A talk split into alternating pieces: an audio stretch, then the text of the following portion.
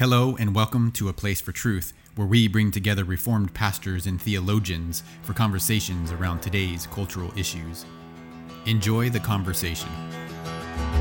You have not come to a desert mountain. You have come to the living God. You have come to the heavenly city, All right, our topic tonight is what is the law and what is the gospel and how are they related and how are they distinct?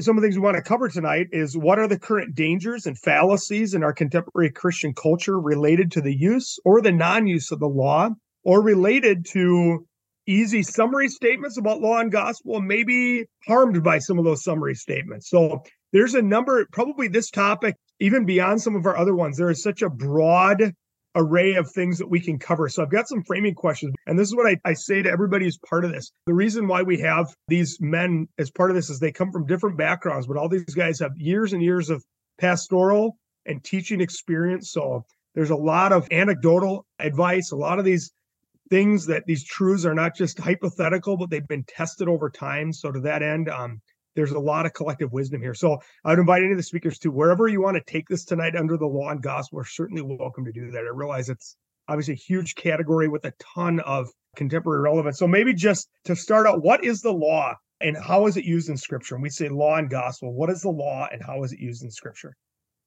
My question would be come back to you, Eric. What do you mean by asking what is the law? There's n- many many responses to that, all biblical. And I think that what generally people who hold to a Lutheran type of law gospel position argue for is the law is is kind of just a general category that entails commands and the gospel is that which entails indicatives but no commands. That's more or less what Michael Horton has argued in various pieces, as well as others who have taken that, that position. So, and my response to that is surely we can do a lot better than that. Because if we're going to use biblical categories, it seems to me that we have to begin with the categories that Paul deals with and those categories that Paul deals with focus in on the Mosaic law. And then Paul does not juxtapose law and gospel in that kind of way. He does speak of being not under law, but under grace. And so I think that the categories are artificial in large measure and strained in many ways. And I understand what they're doing, but I have some significant problems with with what they're doing and where it, where it all goes. So that I would understand the whole framework in terms of covenants, and um, and the law covenant is one of those covenants, and then we have to think in terms of the new covenant, and they are not they are not juxtaposed in such a way that the law covenant commands and the and the new covenant doesn't command the gospel itself entails imperatives as well as indicatives. So that's just a, how i would begin to frame the matter that i think that the way forward is is to think in terms of biblical theological categories rather than these supra historical maybe systematic categories, but I'm not convinced that they're systematic categories necessarily either. There, there's a certain artificiality about them. I think I uh, agree with all of that, Ardel. I think the problem with Luther is he was thinking as a theologian and not as an exegete first. And he was dealing with Rome's problems, their terrible soteriology. And so he constructed a particular means of attacking it by creating this law gospel distinction, which to my investigation really began with him. Obviously, the terms didn't, but this construction, I believe, began with, as far as I can tell historically, began with with Luther. And for Luther, it's not just law was not with reference only to the Old Testament law, Mosaic law, but law gospel were two different ways of assigning virtually every text of the Bible. Law, as Ardel said, is what God commands and requires. It's imperative, and gospel is never anything that's commanded. It's an indicative. I mean, and by the way, there are law and gospel in both testaments. The uh, law in the Old Testament would be the Ten Commandments. Law in the New Testament, Luther and Lutherans would say, would be things that Paul wrote when he required of the believers. For example, if you if you don't work, then you you don't eat, and you got to provide for your own. Those are commands. That's law. But in the Old Testament, when Jehovah says, "I, the Lord, am one God," the Shema, that's that's indicative. That's gospel. But in the New Testament, uh, it would be in 1 Corinthians 15. Christ died for our sins, buried, rose uh, third day according to the scriptures. 1 Corinthians 15. That's gospel. So he was trying to ward off a Roman Catholic, in particular, Roman Catholic attacks on gracious justification. And he was right. His impetus was right. In my view, though, as Ardella said, I don't think the Bible sustains the distinction, the theological distinction. So I guess what I'm saying is I don't think the law gospel distinction as it's generally presented is the best way of defending salvation by grace through faith alone in Christ alone, which I fully affirm, and as all the other speakers fully affirm. And for some of the various reasons that various reasons that Ardel gave. In, in the Bible, law is filled with God's grace. I mean, the giving of the law was gracious. I mean, read Exodus 19. And the gospel includes commands, not meritorious commands, not commands for merit or performance before God or anything that would impress God or demand something of Him. But nonetheless, I mean, the gospel itself necessitates belief. Well, that is that is a command, and repentance that's a command. So you can't say that the gospel is only about what God declares and gives and doesn't require, and the law is only about what God requires and doesn't give as a gift. What I'm saying is it takes more theological and biblical and exegetical sophistication to understand this issue than Luther would have us believe. Andrew, what would you say? I mean, in some ways, Luther's is a is it, it it's a helpful synopsis. That's how it's been used a lot. But what is what is the danger of having that be the primary way that we look at the Christian life or the gospel? What are the pitfalls, and how do you see them working out today? Maybe think about Eric. You a fine pastor there in the church. There are implications. Some people say, "Well, I'm not concerned about theology. I'm only concerned about practical things." But every theology and every theological view has practical and pastoral implications.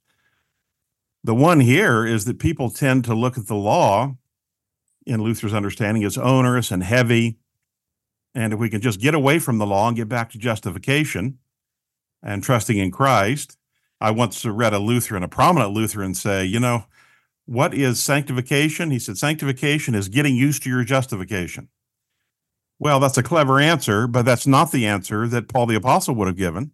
This view can, on the one hand, lead to antinomianism, at least a soft core antinomianism, such that once we've received the gospel. And by the way, I've been in Lutheran churches. I respect aspects of our uh, Lutheran brothers and sisters. I mean, the Bible believing ones, confessional ones. But if you've ever been in their churches, you may notice their sermons are, well, we Reform people would think they're way too short generally. they're often about 10 or 15 minutes. And there's a warmth about them, but it's basically the message your sins are forgiven. Your sins are forgiven. Delight that your sins are forgiven. you come to the sacrament to know your sins are forgiven. And of course, that is a biblical message, but that's not all the biblical message. So I think there's an imbalance. Of course, Lutherans, and I've read many of them, many of them, they will criticize us and say, well, basically, you Calvinists are trying to import work salvation. And that's not true if anybody understands Calvinism. So they tend to be largely uh, largely antinomian, and therefore the gospel preaching is antinomian. And this is actually a real danger in this. I, I, would add one more thing quickly, uh, and that is this: uh, we've talked about Lutherans, but uh, certainly this law gospel distinction, uh, though not as prominent among Reformed people, certainly I, it must be fair and say that there's a lot of it in the in the Reformed tradition. Uh, but even those, many of those in the Reformed tradition wouldn't wouldn't uh, argue the way that the Lutherans do. For one thing, Luther and Lutherans law gospel distinction tends to be a hermeneutic, a way of interpreting the Bible. I know virtually no Calvinist would say it's a hermeneutic, even those that agree with it. But some of them would get very close, like uh, uh, Michael Horton and Scott Clark and others would. Very, I think, in my reading of them, uh, would get very close to saying that, and I just think they're very mistaken about it. I think Andrew's right that they actually do use it as a hermeneutic. They most certainly do use it as a hermeneutic. I mean, from a practical standpoint, when you think of of the third use of the law, that what what it amounts to is that Christ obviously fulfills the law. He obeyed perfectly. But what he does when he apprehends us is he takes us back to that law. That law is the is the standard of perfect righteousness. Uh, if we're going to live righteous lives, we are to seek to obey those 10 commandments. Now, obviously, what it looks like in each individual person's life is going to vary, obviously, because of different circumstances, different relationship. But those those 10 commandments are eternal because they are the expression of God's own character. So to the degree that we diminish that, we live impoverished Christian lives. What is the appeal for a reformed person, um, not a Lutheran person, to all of a sudden fall into kind of a law gospel category? Is it make life easier for people? Does it does it make it more convenient? Yeah, I think there's a certain simplicity about it that is appealing. So that to to hear commands, they process that as law. I agree fully with uh, these two gentlemen because I believe it is a hermeneutic for many, many people in the reform camp. And so those who are in the pews, when they hear this, eh, there's a certain appealing simplicity about it that lends a certain dimension to it that makes life easier so that they don't have to process the scriptures in the way that the scriptures are presented to us. They process the scriptures through a law gospel grid. And if it's command, that's law. If it's if it's promise in and indicative, that is gospel. And it simplifies the whole matter of doctrine of sanctification, the doctrine of justification, the doctrine of perseverance of the saints. It just simplifies everything. But what it does as well is it deceives and seduces people into accepting, tolerating, and actually indulging sinfulness.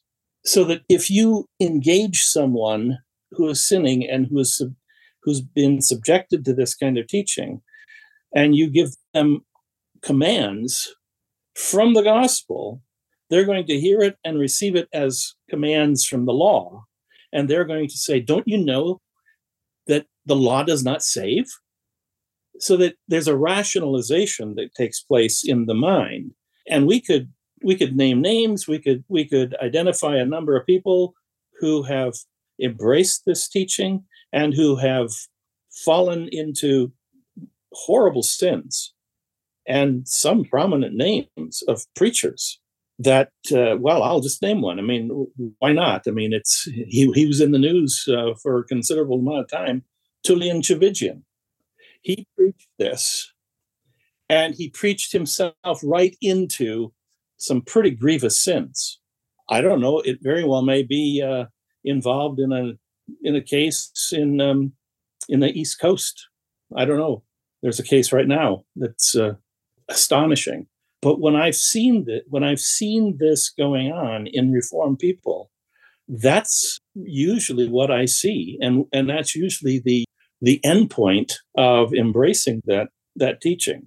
So it's it lends a simplicity and it lends a consolation in sin, so that people are not hearing the gospel call and if the gospel does not have imperatives to it, well, then what does it mean? Believe in the Lord Jesus and you'll be saved.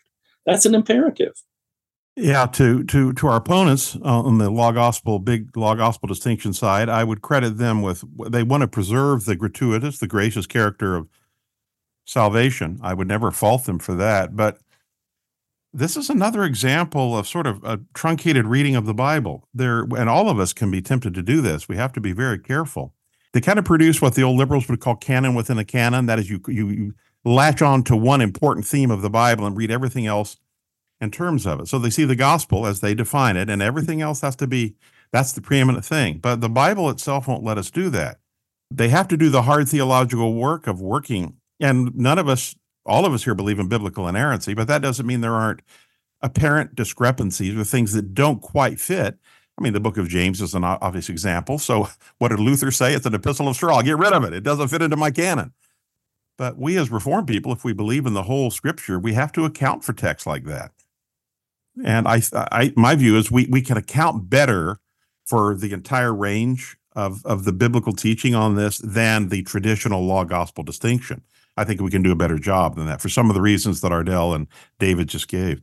Would you say, gentlemen, that to a certain degree, a law gospel distinction, like in this strong, kind of hampers a person to actually be able to speak applicable truth into the lives of their parishioners or even the culture? I, I think it works in both in both categories there it works personally with with people that it can it can hold you back from calling them to obedience faithfulness in their personal lives and their but also in the wider culture and their wider christian life uh, i've seen that happen where people can compartmentalize their lives such that it doesn't matter they have a secular way to live in a certain sense where they don't need to engage the people around them with a call to righteousness, call to Christ, and they can focus everything in on sort of their their church life, and, and that's where their focus be you know is, and so that that a public proclamation of, of the gospel of Christ, of, of trying to call culture in general to a certain standard of righteousness just doesn't happen, and it's deliberate. It, it's intentional that they they don't see that as important. And even evangelism is almost non existent. I know in some that hold to that view that they have relationships, they have friendships, the people they work with. There just doesn't seem to be a, a concern to, to call them to the gospel.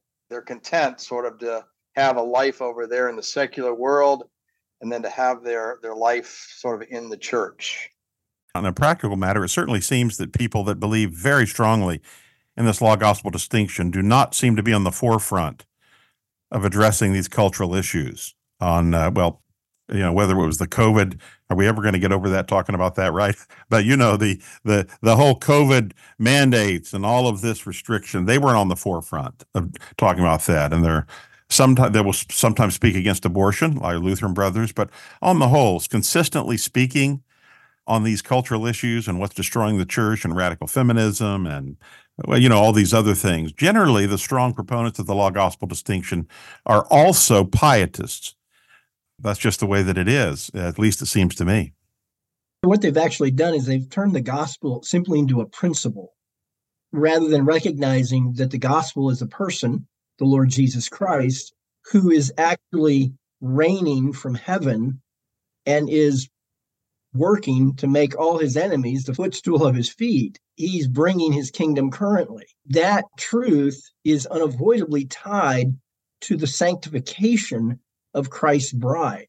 So it's about the sanctification of the church, the sanctification of every individual Christian. And once you start moving the direction of simply using law and gospel as a principle by which you interpret scripture, now you've pushed the Christian faith and life pretty much into the conceptual, into, into the intellectual.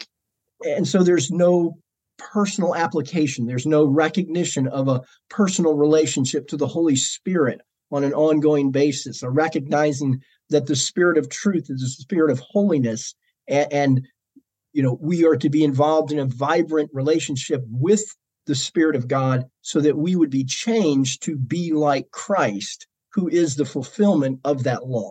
And that has application not only individually to us as Christians, but it has application to the church, the corporate body of Christ, not only in our local local congregation, not only in our region, but in the nation and the whole world. One day the knowledge of God is going to cover the earth like the waters cover the sea. That's the ultimate promise. And, and once you start moving and thinking of the law and the gospel, simply as principles of interpretation, you lose sight of all of that. I fully agree with both what Dave and, and uh, Andrew have said here. And to put it in another succinct way, all of those who have embraced the law gospel antithesis uh, and hermeneutic that I know of also embrace two kingdoms view. which I which I think ex- explains exactly what Dave and and Andrew have been um, speaking about. There's a void, a massive void, and, and it is a form of pietism, uh, so that the whole of the church experience has to do with hearing the gospel, and hearing the gospel has to do with hearing the indicatives, the promises, but nothing of nothing of the commands. And they actually they actually will say, now this this verse here, this is a law. It's it's a command. And it's a very different way of reading the Bible from the way that I read it. And Ardel, I'll tell you, and here's this is very practical, Eric. Uh, in my experience, they have a different view of pastoral preaching and pulpit ministry. At least uh, many of them do. They tend to be very suspicious of what they would call applicational or or exemplary preaching. They look at us and say, "Your preaching uh, is not as it should be. You're not exalting Christ. Your pre- preaching is not Christocentric enough." And so every every single passage, you have to bring out how uh, Christ. It shows how Christ died, how we're sinners, and Christ died, and He is our hope. Well, I think uh, we must be uh, Christocentric, but we must remember that Jesus is not only uh, the priest; he's also a prophet and a king. So his his word is is authoritative in the Old and New Testaments. And I must say, if exemplary preaching is wrong, well, then we need to cut out a lot of the Old Testament because uh, there are examples in the Old Testament, uh, many examples, and there are new. When when Paul is writing in the New Testament, he uses Old Testament examples uh, in take well, just take Hebrews, uh, whoever the author of Hebrews is, Paul or whoever, in Hebrews chapter eleven. Uh, these great people of faith. That wasn't the kind of Christ Christocentric preaching they're talking about. He's urging, have faith, have faith. These are examples to you. Have faith and persevere. Well, there's nothing whatsoever wrong with that kind of preaching. So I think preachers like that are very are very good at soothing people and reminding them of forgiveness, and there's nothing wrong with that. We need to do that. But a big part of biblical preaching is exhorting people and uh, showing how they need to live lives of faith and obedience. And I think that's often missing among those who have this strong law gospel distinction, or as Ardel puts it, I think even more correctly, the law gospel antithesis. So, how would you answer? So, the charge that those that would really hold strongly to this, and I'm thinking, um, just for example, I'll use, say, Michael Horton's kind of quasi Lutheran with reformed while claiming reformed theology. But I remember listening to when I first started to understand reformed theology, probably almost 20 years ago. It was White Horse Inn that I was I was very heavily influenced by on CD at the time before podcasts. I listened to everything I possibly could. And it was during their Christless Christianity series, which was awesome. But I remember after a while, after about a year, I realized, wow, what's everything sounds exactly the same. Every episode ends with the same Christ obeyed, we can't obey, he obeyed for us, be grateful. And soon I saw, wow, that same group is now justifying tacitly some wokeness. They're justifying churches shutting down and in the face of any sort of governmental opposition because it's it's not spiritual or it's law. So I, I realize we see some of the connections there. What would they say about us? Would they say that we are legalists by addressing like andrew would they call you a legalist for saying that there's really practical preaching that we need to exhort people to or why would why, why would they be against what we're talking about right here? Well yes they would. They i mean whether it's uh, me or i've seen them in print what the, the the delightful lovely things have said about ardel and even ian that's what they will say. Um, legalist or moralist language like that and um, I think the if you stress, and here's a good word, the regulatory character of Scripture. That's an important word. The gospel, I mean, the, the Word of God regulates our conduct. It doesn't only tell us what Christ has done, it tells us how to regulate our conduct properly. If that's the case, then we can't limit that just to the individual Christian or his individual life. And that's why so many of them are pietists. Uh, someone asked, by the way, I noticed in the questions, what is pietism? And Paul answered, Paul Murphy answered, but it's basically the idea that our Christian responsibility is kind of limited to our vertical relationship with God and our horizontal relationship with our family and maybe other believers in the church, and uh, not so much with uh, the world itself. But of course, if you if you believe in this strong law gospel antithesis, uh, then we've got to be very careful about how we use the law. And they will say that they will warn they will say, You must be very careful about how you're using the law. And they'll say that to me and others that would agree with our viewpoint. You're using the law unlawfully. You're demanding that people obey the law. And, and some of them will even go so far as to say, well, the law, you can't really demand that you obey the law in the new covenant era anyway. That's more of a dispensational idea, but they will at least warn about that. But I think the limitation, uh, the, the unwillingness to stress the authority of the law of God, the word of God in all of life, is due to their elevation of the gospel, particularly in the church. The gospel is way up here, and the law is way down here. The law is okay, it's good, but the gospel we have to exalt. But all I would say to that is, uh, I would ask them to read uh, Psalm 119 very slowly and ask them if their spirituality is is greater than David's, um, or for that matter, Paul's, who said that the law is holy and just, righteous and good and spiritual. Uh, now the problem, and we can get into this later. Um, uh, Ardel's an exegete and can deal with all this. Nomos in the New Testament it has a number of different shades and uses. The law can be used for perverted purposes. Of course, it can. The Pharisees did. But I don't think these people understand the gospel can be used for, per- it, it too can be perverted. It too can be reduced. Uh, it too can be watered down. So we need to be in mind of both of those problems. And they, in fact, I think, do reduce the gospel to indicatives.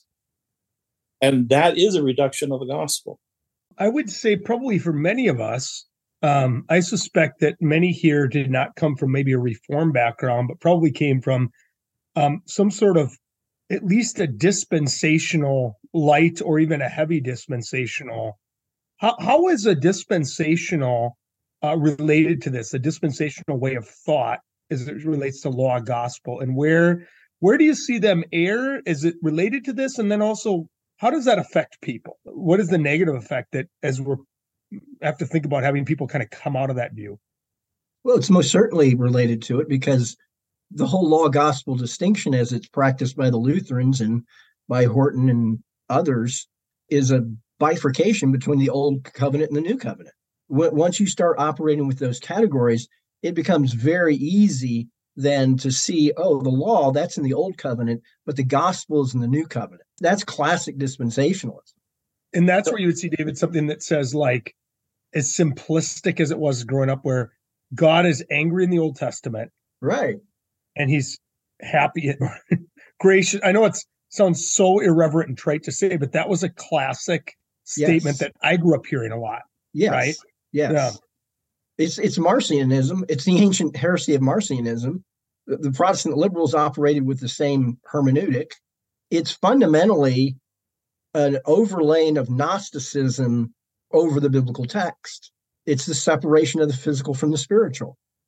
I think in terms of how do they move so easily into this situation where they don't want to say anything political, they don't want to address anything cultural? Well, that's in the physical realm, you see. Well, we're dealing with spiritual matters. It's an oversimplification of what scripture teaches. It's a simple way to read the Bible. And it makes life a lot easier for you, you know, to adopt that kind of interpretation and adopt that way of living but it it just doesn't do justice to what the biblical writers wrote. You know, Paul and Peter both talk about obeying the gospel. They use that terminology. Paul tells us that that Christ was raised for the obedience of faith. Those things go together. And what you see from this, if you start tracing it out, what you begin to recognize is that the real problem is their doctrine of God. God is the creator who commands, who is the gracious one who commands.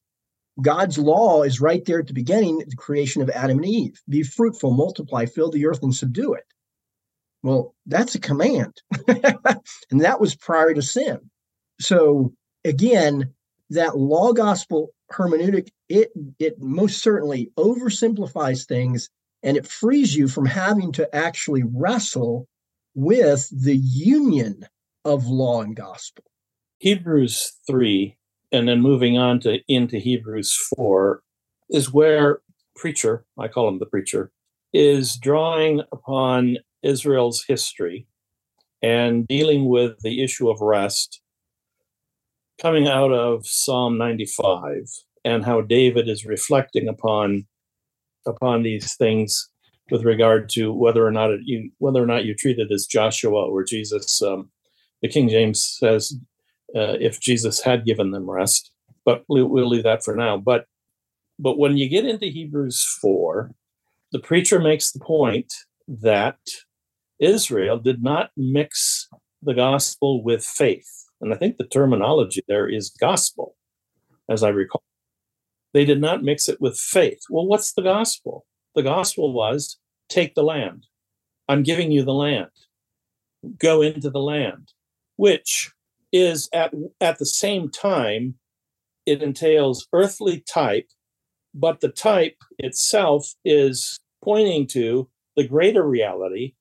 And the greater reality is the rest that it represents, is the spiritual rest into which we ultimately are going to be brought um, in the in the new heavens and the new earth. And they disobeyed. And here's another passage that I think the law gospel antithesis hermeneutic gets wrong. Jesus is asked a couple of times by uh, individuals, once the rich young ruler, another one by uh, an, an, another uh, Pharisee, I believe it was, What must I do to inherit eternal life? And Jesus' response is, You know the commandments. Do these things and you will live, he says. He actually says that. And what does the law gospel antithesis do with that? They say Jesus was simply using the law in such a way as to push them to the brink of despair. And I say, well, that's a really odd way to push somebody to despair. Jesus is doing that because what does he do with the rich young ruler? The next thing he says is, You lack one thing, and here's one more thing you must do sell everything you have, give to the poor, and then come follow me, and you will have treasure in heaven. So what does he do? He doesn't he doesn't say, What you have to do is you have to believe in me. He doesn't say that. What you must do is you must sell everything you have, give to the poor, and come follow me. But of course, he was saying you must trust me. It's just that he wasn't using the familiar words that the law gospel antithesis is looking for, namely, believe. He is instructing this young man to abandon his trust in his possessions and to entrust himself fully to the one who's giving the command. But it is a command, it's not an indicative.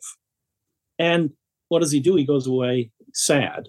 And I think that that's the way we need to read that passage. Jesus is not driving them to despair. He's he's giving them the gospel that they were subjected to in the law. The law itself bespeaks gospel uh, promises. Do these things and you will live. A number of years ago, I purchased a book when I was in seminary by Ernest Kevan, The Grace of the Law. I mean, talk about an oxymoronic title in the face of the law gospel antithesis.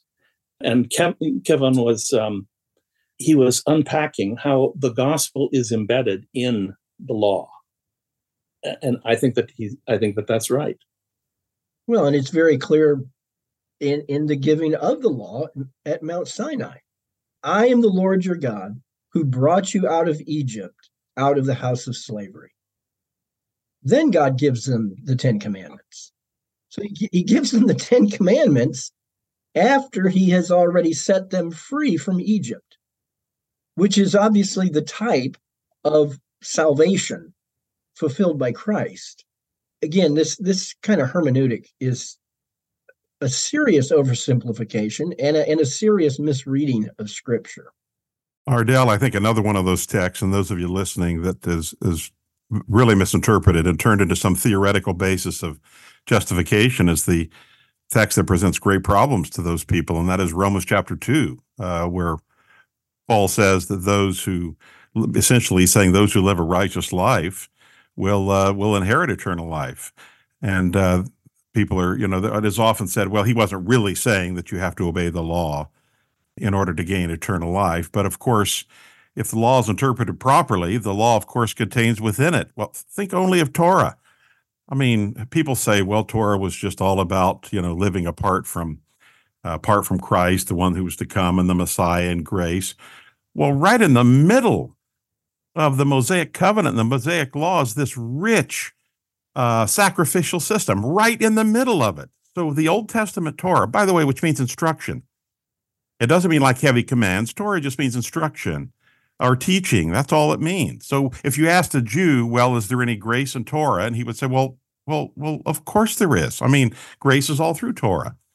But uh, of course, the law gospel people don't use law in that sense. They don't use Torah in that sense. It has a theological meaning that's really not found in the Old Testament or, in my view, in the New Testament.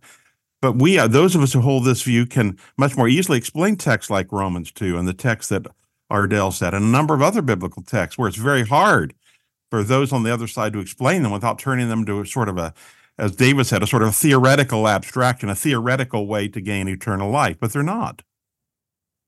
One of the things we need to do is is pay attention to what Paul says the relationship between law and love is. The fulfillment of the law is love. Jesus, when asked what, what is the greatest commandment, answered to love the Lord your God with all your heart, soul, mind, and strength. And there is a second likened unto it, love your neighbor as yourself. And of course, that that's the reduction of the Ten Commandments. The first table of the law deals with our relationship to God. The second table of the law deals with our relationship to our neighbor. All of what we could do in life can be summarized as love for God, love for neighbor, and as I've told people over the years, that means the primary thing that God is requiring us to do is to think, is to be instructed by the Torah, to be instructed by the scriptures, and to consider that every situation we would ever find ourselves in life is the fulfillment of the law in some way, shape, or form, because it's an expression of our love for God or our love for our neighbor. And this is why, really, truly, the goal of the Christian life is maturing so that you have wisdom to know how to act in any situation that you find yourself in but when you when you flatten things out according to this law gospel distinction and hermeneutic you lose sight of that. I want to hit a question that just just came up here from lance. I think it um going to get a practical question related to this from the old testament. Is the sacrificial system identified in Leviticus more about atoning for sins? Is it about atoning for sins or more about cleansing and making yourself presentable before God? While they are similar, I've heard it both ways. Yeah, good question, Lance. Uh, I was going to answer it on the on the side there. Uh, no, it's definitely a, a, form of temporary atonement. I mean, the Book of Hebrews points that the Christ is the supreme sacrifice toward which those were these temporary, sac- temporary sacrifices were pointing. But uh, it's definitely definitely about atonement for sins. In fact, that very language is used: the Day of Atonement, uh, and the blood will make atonement for your soul. That isn't to say that it's final and definitive, but it's not simply making yourself presentable to God. Uh, it actually did temporarily, at least, wipe away sins. It carried them on. The sins were still carried on, if I can use this metaphor, carried on underneath, because Christ had to completely and finally cleanse them. But uh, the sacrificial system was a form of atonement. There's no question about that. Have you noticed the trend at all that sometimes the people who are most adamant about law and gospel distinctions, meaning we want to add no works to our justification, and are the most adamant on, you know, it's about law, gospel, law, grace. Does that actually lead to another form of legalism? Meaning, does it open the door for why are those same people? Why do they um, follow the law of cultural legalism, meaning the law of the woke today, or a pharisaical legalism, meaning they add, you know, I think about maybe the stereotype of the independent fundamental Baptist, the sense of Old New Testament distinction, yet some of them tend to be the most legalistic people you can find as far as all these extra traditions that become law for the next generation. Why is that? Because we can't we can't do without law. God created us in his image and we we will not do without a law. And so we we're either going to be working at seeking to obey God's law, being filled by the Spirit, being being nourished by the means of grace, being changed to be more like Christ so that we love God's law and seek to put it into practice, or the only alternative is a law from man. That's it. You know, uh, David, that's so true. I was just, re- uh, this is on my mind. Just read that in Mark 7. Jesus says that in Mark 7 to the Pharisees. He says, Well, to you, he basically says, I'm paraphrasing, you get rid of the law of God so you can reinsert your own law. So law is inescapable. And that's why it was, whether it's, you know, fundamentalists, Baptists, or whether it's some Reformed people or Lutherans, if you get rid of the law of God, you don't get rid of law. The law is inescapable. You replace it with your own man made uh, laws. And so then that's when people, if I can use, the tend to make up sin. They kind of invent things that are sinful that aren't sinful in the Bible. And that's that's particularly dangerous. Would you say then that in a culture like ours today, that that is really greasing the skids for apostasy for the next generation? You know, for the last, let's say, 100 years, 50 years, there's been a general sense of you could have that distinction and yet still get along in the American culture, which generally still followed a Ten Commandments ethic. Well, now, is it where the the law of the spirit of the age is going to be so much into the radical therapeutic into the radical autonomous self even into all of these woke virtues social justice messing with the creational norms of sexuality do you, do you see that if you have that strong of a of a distinction that the next generation would easily fall into the i mean a, a pretty quick apostasy or a functional apostasy Absolutely. Again, you, you if you're not going to seek to obey God's law, well, the, then you've got to go find that substitute. And what Andrew said about making up sins, uh, that's exactly right. You you begin to you have to function with another standard of righteousness. So you you reduce things, you reduce the standard of holiness to what it is that you can easily achieve these things are all of a piece. So it's to the degree that we deviate from scripture in one area of our theology or one area of our walk with the Lord and our in our obedience, that's going to have a ripple effect in other areas of our life.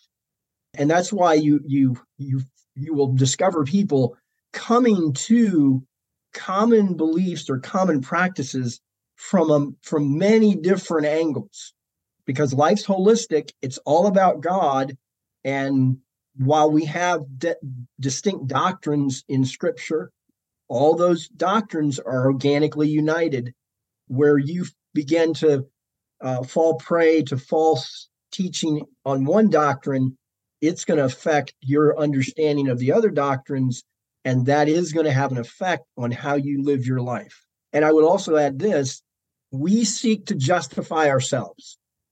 That's part of our sin. And the reason why Paul told Timothy, watch your life and your doctrine closely was because life and doctrine are united. And we will find justification for how we live by finding doctrines in scripture that really aren't there. What you're what you've asked there, Eric, I think is exactly right culture, which was significantly influenced and shaped in the West by the gospel, in previous generations uh, had a constraining impact upon people's behavior. And with the with the lack of that and the loss of that, that is that has changed. And so I think you're right about the next generation. But it also we need to think in terms of how the law gospel antithesis embraced uh, affects child rearing. It has a tremendous impact upon how you rear children. So, dad, when he spanks, is is Moses, and then when he uh, somehow soothes, he's Jesus. But that's not an acceptable approach to child rearing whatsoever. The discipline of the rod is as much gospel as um, as are the promises. Admonitions rebukes of, to children are pointing the way out unto eternal life. Those are the calls of the gospel. They're not the very core of the gospel, but they are the gospel's call. And that's the way we need to uh, treat the commands of the old old covenant as well. They were the beck and call of God to do these things and you will live. And the same thing is true today. We don't have any more power over our over ourselves with regard to justifying ourselves than the Israelites of old. We come to God, we come helplessly and bow before Him as they had to. But to hear the commands, do these things and you will live, and then treat them as as alien and foreign to the gospel is is to mishear the whole of scripture, it seems to me.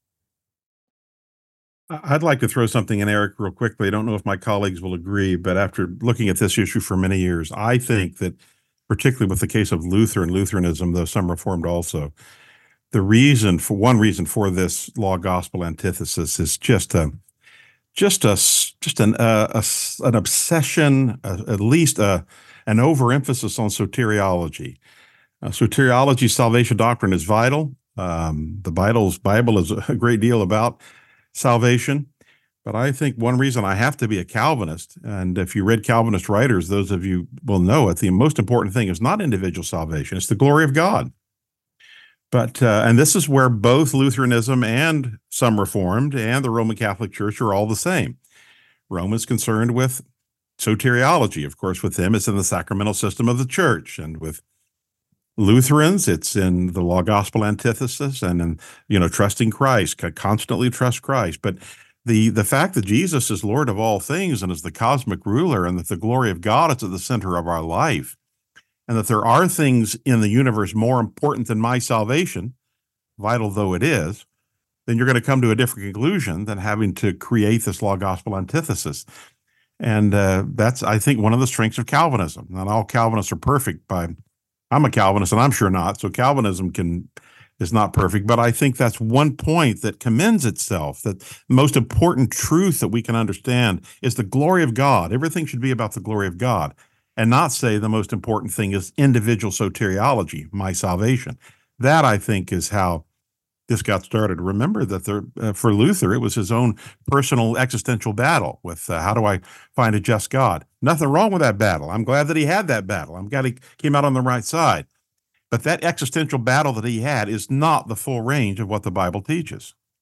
This back to, uh, oh, I think David had commented and others around the idea that we will always end up with some law in our lives whether we reject the law of God, we'll make up our own, as you said. But also, even I was going to say, even the antinomian is is in a certain sense a legalist. They have reduced everything down in a sense to themselves. They they become the arbiter individually of of what is right. And so I, I think it's just unavoidable. You're gonna you're gonna obey some law, either the one you make up or the law you see in the mirror or the law of God. So now we we're transitioning this conversation some, and we have just torn apart the hermeneutic for how to understand the Bible for a lot of you know pietists and Lutherans, even how many of us grew up. So what's the answer then? We've said because law of gospel is easy, right? I mean, that's a simple way to think about things. Does the Bible have a storyline and is there a helpful, a better way to think about the Bible other than law gospel? I think Ardel's right, and that's the doctrine of the covenant, and that's really the distinctive of Reformed theology. So I think justification, soteriology, everything should be understood. It's not a master principle. There's more in the Bible than covenant, but it is one of the main themes of the Bible. And I think if you understand the doctrine of the covenant properly, then uh, I think you'll tend to understand these issues properly. And then you won't set law and gospel at, at odds with one another, but recognize that they're both facets of one overarching covenant of God with man. Uh, that I think is the way to solve this issue. I couldn't agree more. You know, you've got to start where the Bible starts, and the Bible starts with the doctrine of creation. The doctrine of God as creator. Before we can understand God, the Redeemer, we have to understand God, the creator. God institutes his covenant at creation. Jeremiah 33, Jeremiah 31 make it clear. Genesis 9. The covenant is with creation first. There's a covenant sign given to the created order or of the created order, the rainbow, before there's a covenant sign given to God's redeemed people through Abraham. We have to pay attention to the sequential order in which God presents his revelation to us in the written text of Scripture. This is perhaps one of the most overlooked important hermeneutical principles, and that is that the sequencing of things in Scripture is part of God's divine revelation. And we get so caught up in trying to talk about the doctrine of uh, the creation days and how long they were. And we fail to recognize that the most important thing about the creation days is not their duration, how long they were, but rather that there's a distinction between the days. There's a day one, and then there's a day two, and then there's a day three. There's a sequential order that God presents. That is a tremendously important point in terms of understanding the whole Christian faith, because what it's what it's telling us already is that there is a temporal progression to what God is doing in his creation. And so that's joined to his covenantal relationship with creation and then human beings, first and foremost through Adam, who he commands. So there's law even before sin enters the created order. But God maintains that, that relationship even despite Adam's sin and brings the promise of the destruction of the serpent. So the whole storyline of scripture is set up by what I would call the the covenant kingdom motif. So that sets this table, sets the stage, and, and if you pay attention to the the primary mediators of the covenant in the old covenant era, they are Adam, Noah, Abraham, Moses, and David, and Jesus himself links himself to all of those covenant mediators and says he fulfills the covenant that was instituted with them so it all hangs together. To pick up on on both of these um, comments i'm fully ag- in agreement that our relationship with god is covenantal and it is so because god himself is the covenant maker and so, as has already been pointed out, I think Dave, David was pointing it out earlier with regard to the, the giving of the uh, the Decalogue. God called them out of Egypt, graciously brought them out of Egypt, and then He gives them the law. And it's He who establishes the covenant, and therefore the entire covenant itself is pointing us back to Him and and the the law covenant given to given to the Israelites was drawing them back to Him, and it never was uh, it never was a um, well. I, I, would I would disagree with those who call it a covenant of works, um, and it never was a a grounding of the, the the salvation or justification of anyone. Never was, never has been, and the Old Covenant itself makes that very clear. When you get into the land, don't think for your, yourself, oh, it's because of our righteousness that we got here. No, it's not. I called you. And the covenant has promise and stipulations. And though the though the word isn't used in the um, the initial chapters of Genesis, it certainly was a covenant. And God made a covenant with Adam, and he also gave stipulations. And the stipulations were not such that he that they were calling upon him to earn something. They were calling upon him to heed what he had already been given. Um, and so the same thing follows through in the old covenant, the new covenant. It entails promise, it entails stipulations. But when you look at all of that through the lens of the law gospel hermeneutical antithesis, what you're going to end up doing is you're going to end up calling people deniers of sola fide, which of course is exactly what I've been called. If I deny sola fide, boy, that's a mystery to me. How I, I think I'm, I'm affirming that every day. Here's a question related to that. I think Aaron Carson was writing it. Ian mentioned said something here about Exodus grace always precedes Exodus law. God never requires anything that He has not made provision for, for whether that Adam in the garden or Christ on the cross. And there was a question there in there about how were they justified in the Garden of Eden? Well, I agree with uh, Ardel. I don't agree with the language of covenant of works. Of course, different people may define it in different ways, but bit, essentially, God is telling Adam, trust me and obey, trust and obey, sort of like the old simple gospel song, trust and obey. And frankly, um, though we don't want to be reductionistic, if you do want to summarize it, that's man's calling whenever. His relationship to God is trust and obey. Trust in me and obey. And of course, we can't. We broke God's law. Therefore, we stood under his righteous judgment. And therefore, to be saved, we must, through the work of the Holy Spirit, turn to Christ and what he has done for us. And in union with him, we're united with him and his faith and righteousness, his law keeping life then becomes ours. But this does not become a substitute for our substitute obedience, for our subsequent, rather, obedience, because that's what we're called to do. The covenant is about trusting and obeying. Uh, it's a lot simpler than some people make it, trying to work out sort of very careful transactions. It's trust and obedience, and we uh, we didn't trust.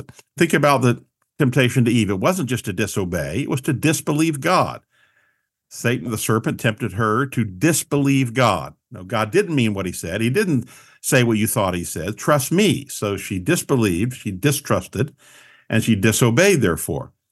Therefore, when we come to Christ and he we gain his righteousness through union with him, uh, we're called into a life of restored trust and obedience, not to merit salvation, but as a result of this covenant relationship. So everything that we just described here, I don't think it's it's it's far off to say that in certain theological circles, even certain reformed seminaries, any one of us that just agreed in part or in full with what's been said would be put on a heresy trial in some places or lose our job. I realize what you have just stated, what we've just stated, we get we can get accused of denying sola fide, which is a serious charge. How do you address the people that what we're saying is not a works-based salvation, is not meritorious works, and we are not heretics? David mentioned or or maybe it was Andrew that mentioned Romans two. I, I, guess it was Andrew that mentioned Romans two earlier.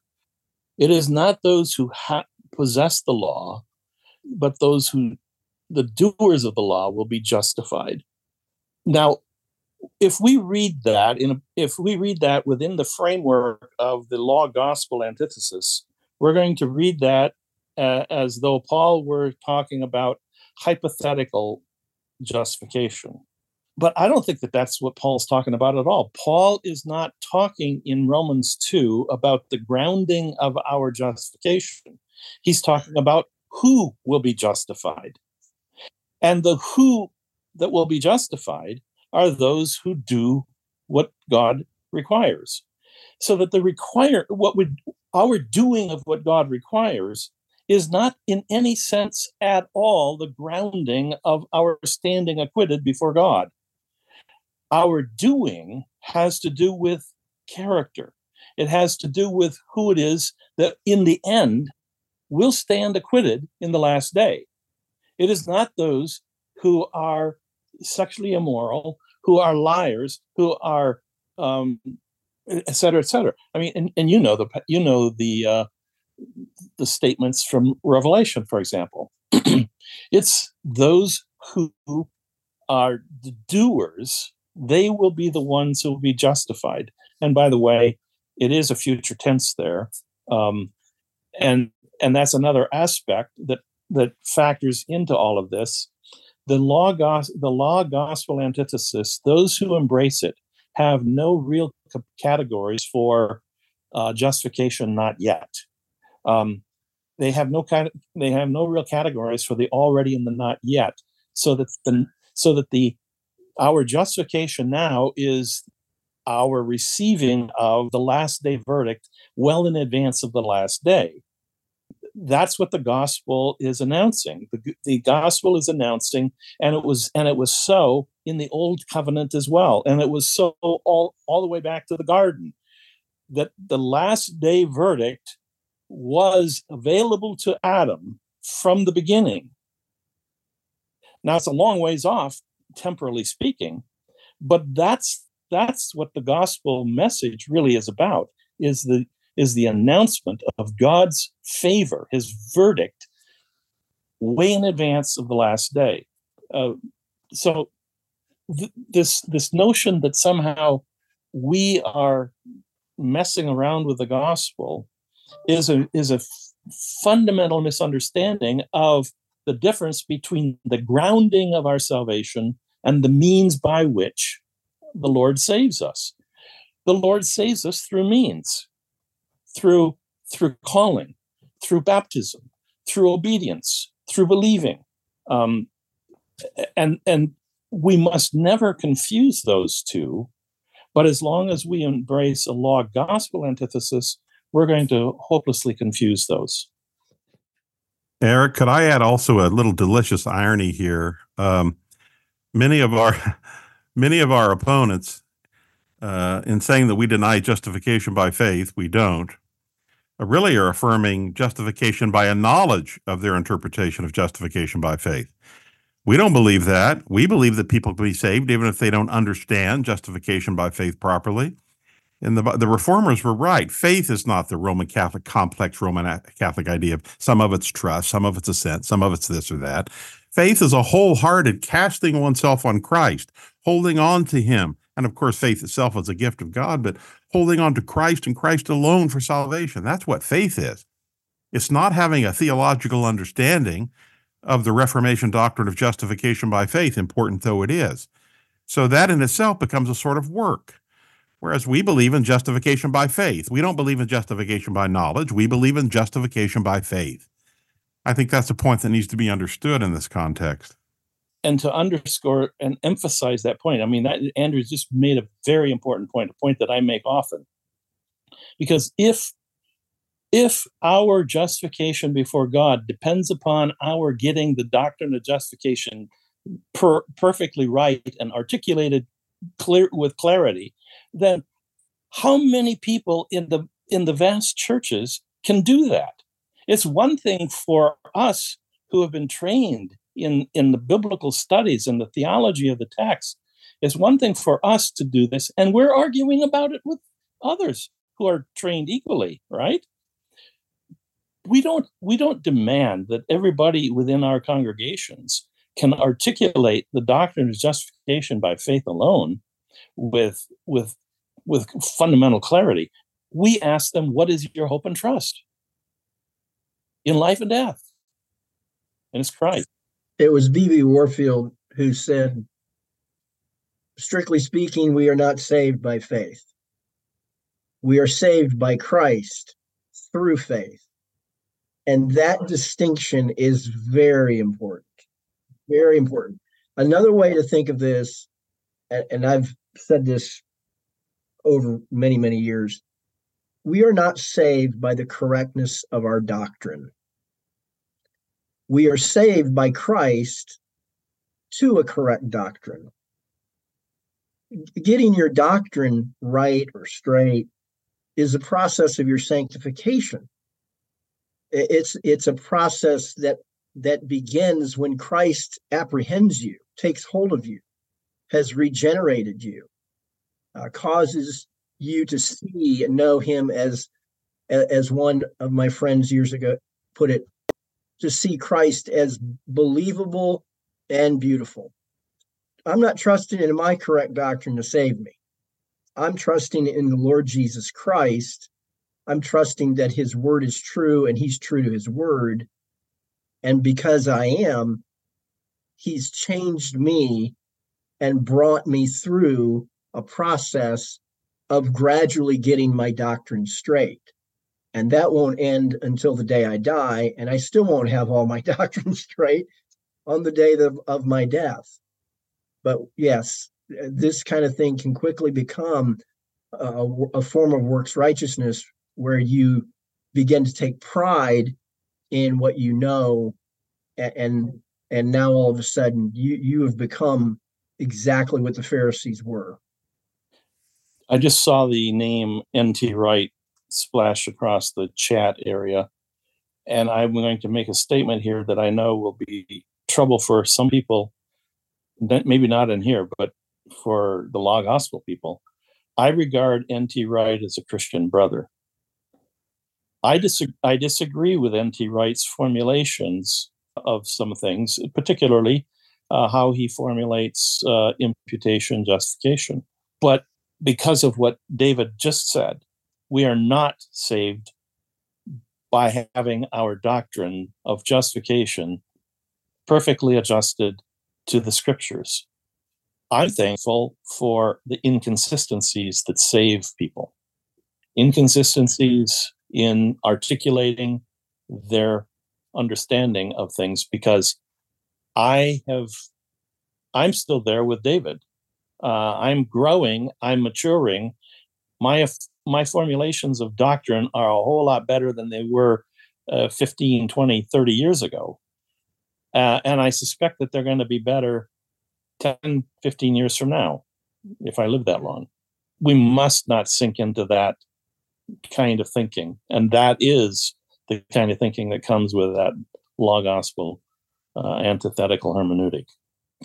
Eric, I know we're kind of coming closer to the end, so I just want to mention quickly to anyone who believes what we're saying is some new doctrine or some, you know, novel idea. I put much earlier up in the chat um, feature on the right a link, an Amazon link to a book by uh, Zwingli's successor in Zurich, uh, Heinrich Bullinger, a wonderful little book he wrote in 15 50, 60, called uh, Fountainhead of Federalism. Uh, well, actually, that's the title of the book. His little book is called The One Eternal Covenant. And it goes on, you know, the titles they wrote back then were like a full paragraph, right? But it begins The One Eternal Covenant. It's basically saying what we have said right here. It's a wonderful little book, just outstanding on the unity of God's covenantal purposes. So if if you get the idea that well, you know, the guys over on Place for Truth are just having some new idea, well, even if you disagree with it, I assure you it's not new. Read what uh, was said back in the 16th century by one of these great reformers. And if I may add another name to this, uh, the works of Richard Baxter have just been reprinted. I would encourage you to get a copy of those. Uh, Richard Baxter is a man who grappled with these issues and he's been he's been denounced by uh, a whole lot of folks as though he as though he were denying sola fide. I don't think that Richard Baxter denied sola fide. He was grappling with these issues. But we have to believe, I believe, that what B.B. Warfield said is right. We need to embrace the, the, the reality, the truth, that doctrine uh, is, is maturing. As we formulate things today, we can formulate things to better than Martin Luther and John Calvin could, or even than than B.B. Warfield could.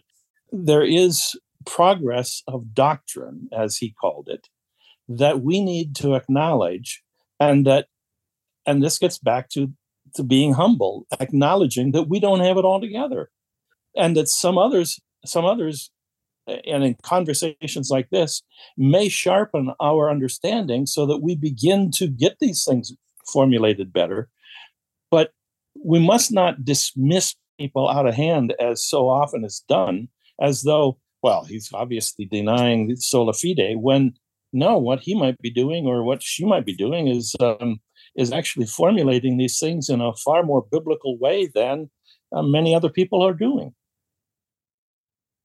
Yeah, the Bible, that's true, Ardel. I think it's important to understand uh, the Bible is unchanged and unchanging, but theology and doctrine reflections on the Bible develop historically. Um, and I'm glad they do. I mean, I'm glad I understand humbly, I can say I understand the Trinity better than somebody in 80, 90 did, the best Christian, not because I'm smarter, but because I have all of the benefit of these thoughtful men through history that reflected on this. And that's true of, of all of these doctrines. Doesn't mean all doctrinal development is good. A lot of it's bad, but uh, it's inescapable and uh, therefore we have to be willing to say hey we, we don't understand everything augustine and anselm both affirmed that what the Christian has is faith in Christ, seeking understanding. You you don't your understanding is going to change. It's going to mature. You have to go through a temporal historical process of seeking to understand the faith once delivered unto the saints. This this gets at the distinction between the, the order of of being and the order of knowing. We have the revelation of God in the scriptures. There it is. But once you become a Christian, then you have to work at understanding that better and better. That's the process of wedded to your sanctification, of your growth in grace. You know, the Peter tells us that we're to grow in the grace and knowledge of Christ. Paul tells us that we're to work out our salvation with fear and trembling, knowing that it is God who is at work in us, both to will and to work for his own good pleasure. He who began a good work in us will perfect it until the day of Christ Jesus. So we we need not engage in these things out of fear or or, or you know uh, that we you know we're going to make a, a mortal mistake or you know no christ has us. If you're truly if you if you're truly trusting christ christ has you. He will mature you. And but maturation is exactly what we're called to do. You know the, the author of hebrews you know press the the the recipients of that letter to mature. And and the maturation was all about diving deeper into the doctrine of who Christ is as Lord and Savior, who he is as the great high priest. And the author of Hebrews connects this to Old Testament, quoting Jeremiah. So digging into these things is is not a mere intellectual exercise. This is a, very important point to make. It fundamentally it is not primarily an intellectual exercise, it's primarily a moral exercise and the and the intellect is subordinated to the moral condition of our soul. And that's why we have to watch not merely our doctrine carefully but our lives. What kind of lives are we living? Gentlemen we are almost at the end here. Uh, we have just another minute for any last comments.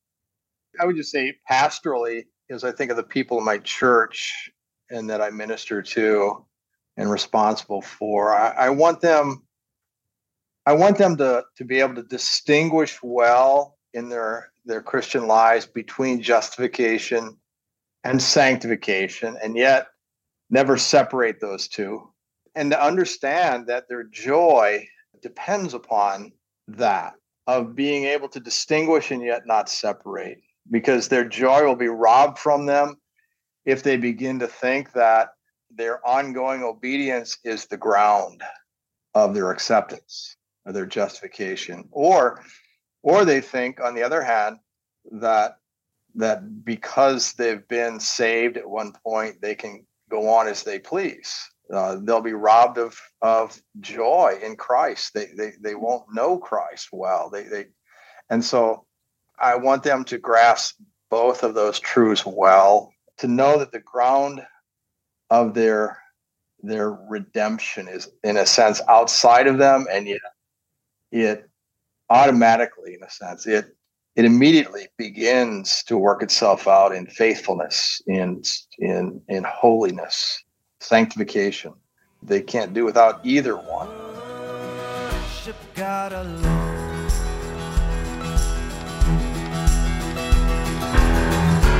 Let us go up to Zion. Let us draw near to the Lord our God. Let us go up to Zion. Let us draw near to the presence.